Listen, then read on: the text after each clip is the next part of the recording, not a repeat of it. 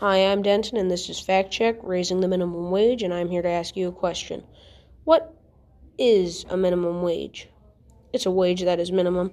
No, but seriously, it's the minimum amount an employer can pay an employee set by the federal and to some extent the state government. And some people think that the current $725 an hour isn't enough and should be raised to 15. I think that's way too much. No small business, locally owned, generally small, could afford to pay their employees more than twice what they have to pay them now. This could also result in those small businesses that make up the heart of America lay off employees.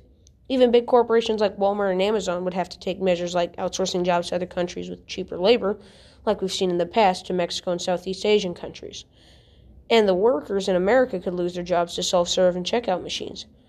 To be fair, there are some good reasons to raise the minimum wage, like it would lift people out of poverty but none of those advantages can outweigh the consequences.